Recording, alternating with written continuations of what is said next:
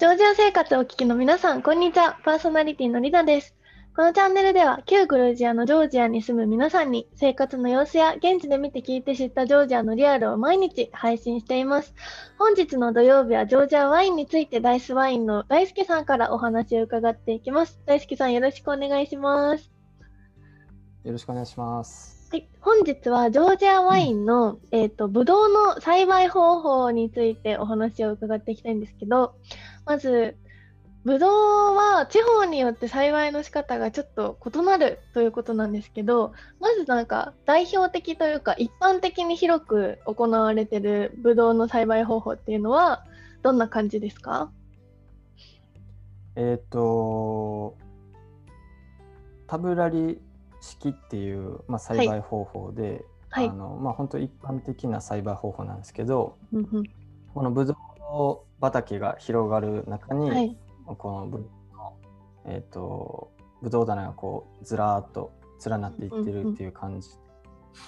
まあ、あの、端、両端、レーンのはい両端に、あのうん、まあ、一般的にはこのコンクリートとか、あの、しっかり頑丈であの抜けないように、はいあの銃が刺され埋め込まれててで、まあ、そこからあの鉄製のワイヤーとかではい。あのずーっと端から端までうん。鉄のワイヤーを通して、でまあ、その支柱と支柱の間にブドウの苗が植えられて、まあ、つるがこう上に上がって、あのワイヤーを沿ってあの育って、まあ、栽培していくっていう感じ、まあ、一般的な感じなんですけど、うんうんうん。まあ、そこをそれをまあ使っているあの逆に言うとその変わった栽培方法を取らなくても、はい。あのまあ栽培できるこの、うんうん。まあ、ジョージアのこの土壌とか気候はい。がやっぱりいいから、あうんうんうん。のまあ、栽培そういう栽培方法をまあ使ってるっていうあの生産者が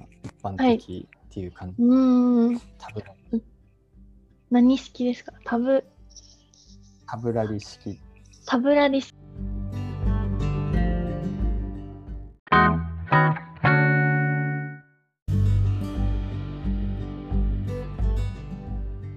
タブラリ式方法という方法が本当にパッてイメージしてうんうん。出てくる、あのブドウ畑のイメージそのまんまです。はい。あのなんか木とかファンあってブドウファンみたいな感じはい、ですよね、がパブラファブラリ式？パブラリ式？名前が難しい。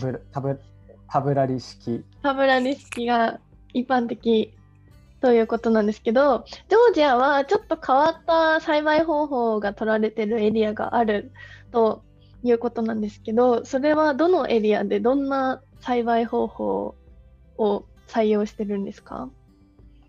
えっと西の方ジョージアの西部の方、はい、中西部西部寄りのこうイメリティからはい、あとは、えっと、もう少し国会寄りの本当に端の方にと、うんうんグリアっていう地方があるんですけど、まあ、はい。そこすごい小さい方で、あのまあ、グリアの下にこうアジャラがあったりとかで、うん。あまりこうワインの生産自体がこう主流じゃないあの生産量とかもまあ少ない地域にはなるんですけど、はい。まあ、そのそれぞれの地方ごとにあの根付いてる土着品種とかもあって、うんうんあのワインを作られてるのは作られてるんですけど、まあ、そこの、えっと、栽培方法で変わったのでいくと、うん。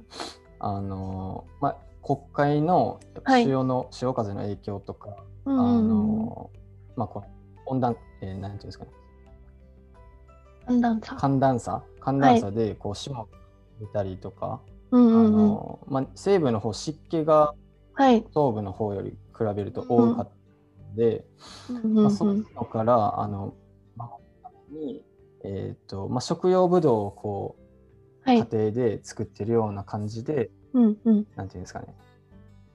基本的にはこの自分の同じ背丈ぐらい地面から自分と同じ背丈ぐらいでこう、うん。あの栽培されてるんですけどあのそのあえて地上地面から高さを取ってる、はい。栽培するもの霜とかうん。湿気から、うーん。ぶどうの木にそのままのつるをとか、うんうん。うん頭上頭上でぶどうを吊るしてこう栽培する。うん、わざちょっと上の方にぶどうがそれが、えっとね、マグラリ式っていうんですけど、マグラリスタイル。マグラリスタイル。湿気とか霜から守るために、まあ、はい。そのブドウが結構大で、あの収穫量とかもブドウなんで、うーん。あのその品種だけはい。そういう栽培の仕方を西部の生産者結構はい。いらっしゃっててへえ。あえてその高いはい。ないとブドウが持たない。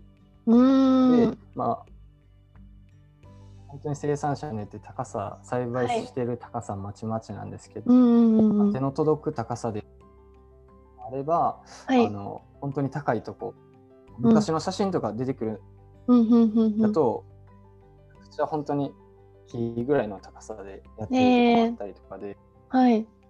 でうんうん中。に背中に。カゴ？はいはい。でへえ。結構大変。はい。やられるのが、えー、とマグラリー式マグラリ式がはしごを使って背中にカゴを背負って取ると。マグラリ式。おお。グリアとエメレティ地方に、あのうん今栽培されるチュハベリっていう品種があるんですけど、はい。まあ、その、えー、とチュハベリを栽培するにはもうそのスタイルでやられてるところばかりで、はい。あと違うので言うとあのオリフナリスタイルっていうのがあるんですけどオリフナリスタイル。はい。でこれはあの最初に説明したマグラ、えータブラリはい。式マグラリ式。はい。一般的な。似てるんですけど支柱を、はい。あの木製であのうん使うんですね。だからコンクリートとかそういう人工的なものではなくて、はい。あのまあブドウにも地面にも地面あの土にも優しいあのはいその木をそのまま支柱として使ってでその、まあ、ブドウのつるつるを這わせるためのこはい。のワイヤーも鉄製ではなくて、あのシリコンチューブで、まあ、はい。結構強めの,、あのシリコンチューブうん。細いシリコンチューブをあの使はい。うっていうのが、あのオリフナリスタイルっていうのが西部では取り入れてるところがあったりとかします。ほう、オリフナリスタイル。それもやっぱり西部独特で、その決まったブドウに対して使われてるって感じですか？いやオリフナリ自体はあの、はい決まったブドウっていうわけではなくて、うんうん。まあ、採用少ないんですけど、はいまあ、。この品質を高めるためにとか、あのまあ、その地面を、地はい。面のあの最大限に生かすためにそういうこう微生物を発生させか、っていうところで使ってたりとかっていうあのところだと思いますね。だからチュハベリぐらい本。当に専門というかそういうスタイル、うんうん。専門。の方はあの、まあ、西部でよあのたまに行われているあの、うんうこうんナチュラルな栽培はい。みたいな感じです。えー、コンクリートとか使わずに木の支柱を使ったりすると。で、チュハベリは専用で、あ、じゃあもうエリアでもうほんとジョージアの人たちはもうこの土地にはこういう栽培方法って言って決めて柔軟に変えてるんですね。そうやってブドウの品質が保たれていると。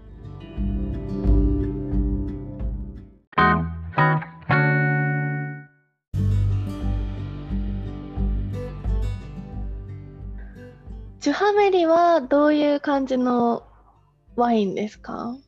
品質、味わい。は、えっと、見た目がすごいはい。ピンクがかっけど、うーん。で、えっと、なんていうんですかね。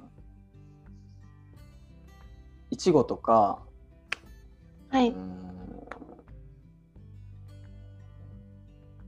いちごとか、まあ、ザクロとかそういうあのうんうん。赤果実をあのイメージするような、はい。この独特な酸味。うーん。うんうんうん。酸味。うん。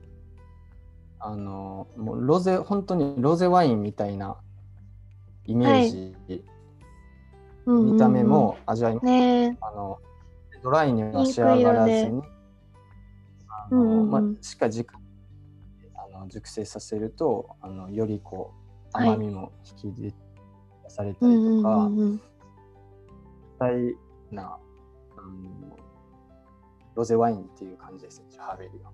はいほう美味しそうチュハベリ飲んだことない西側で作られているワインですよねそうです。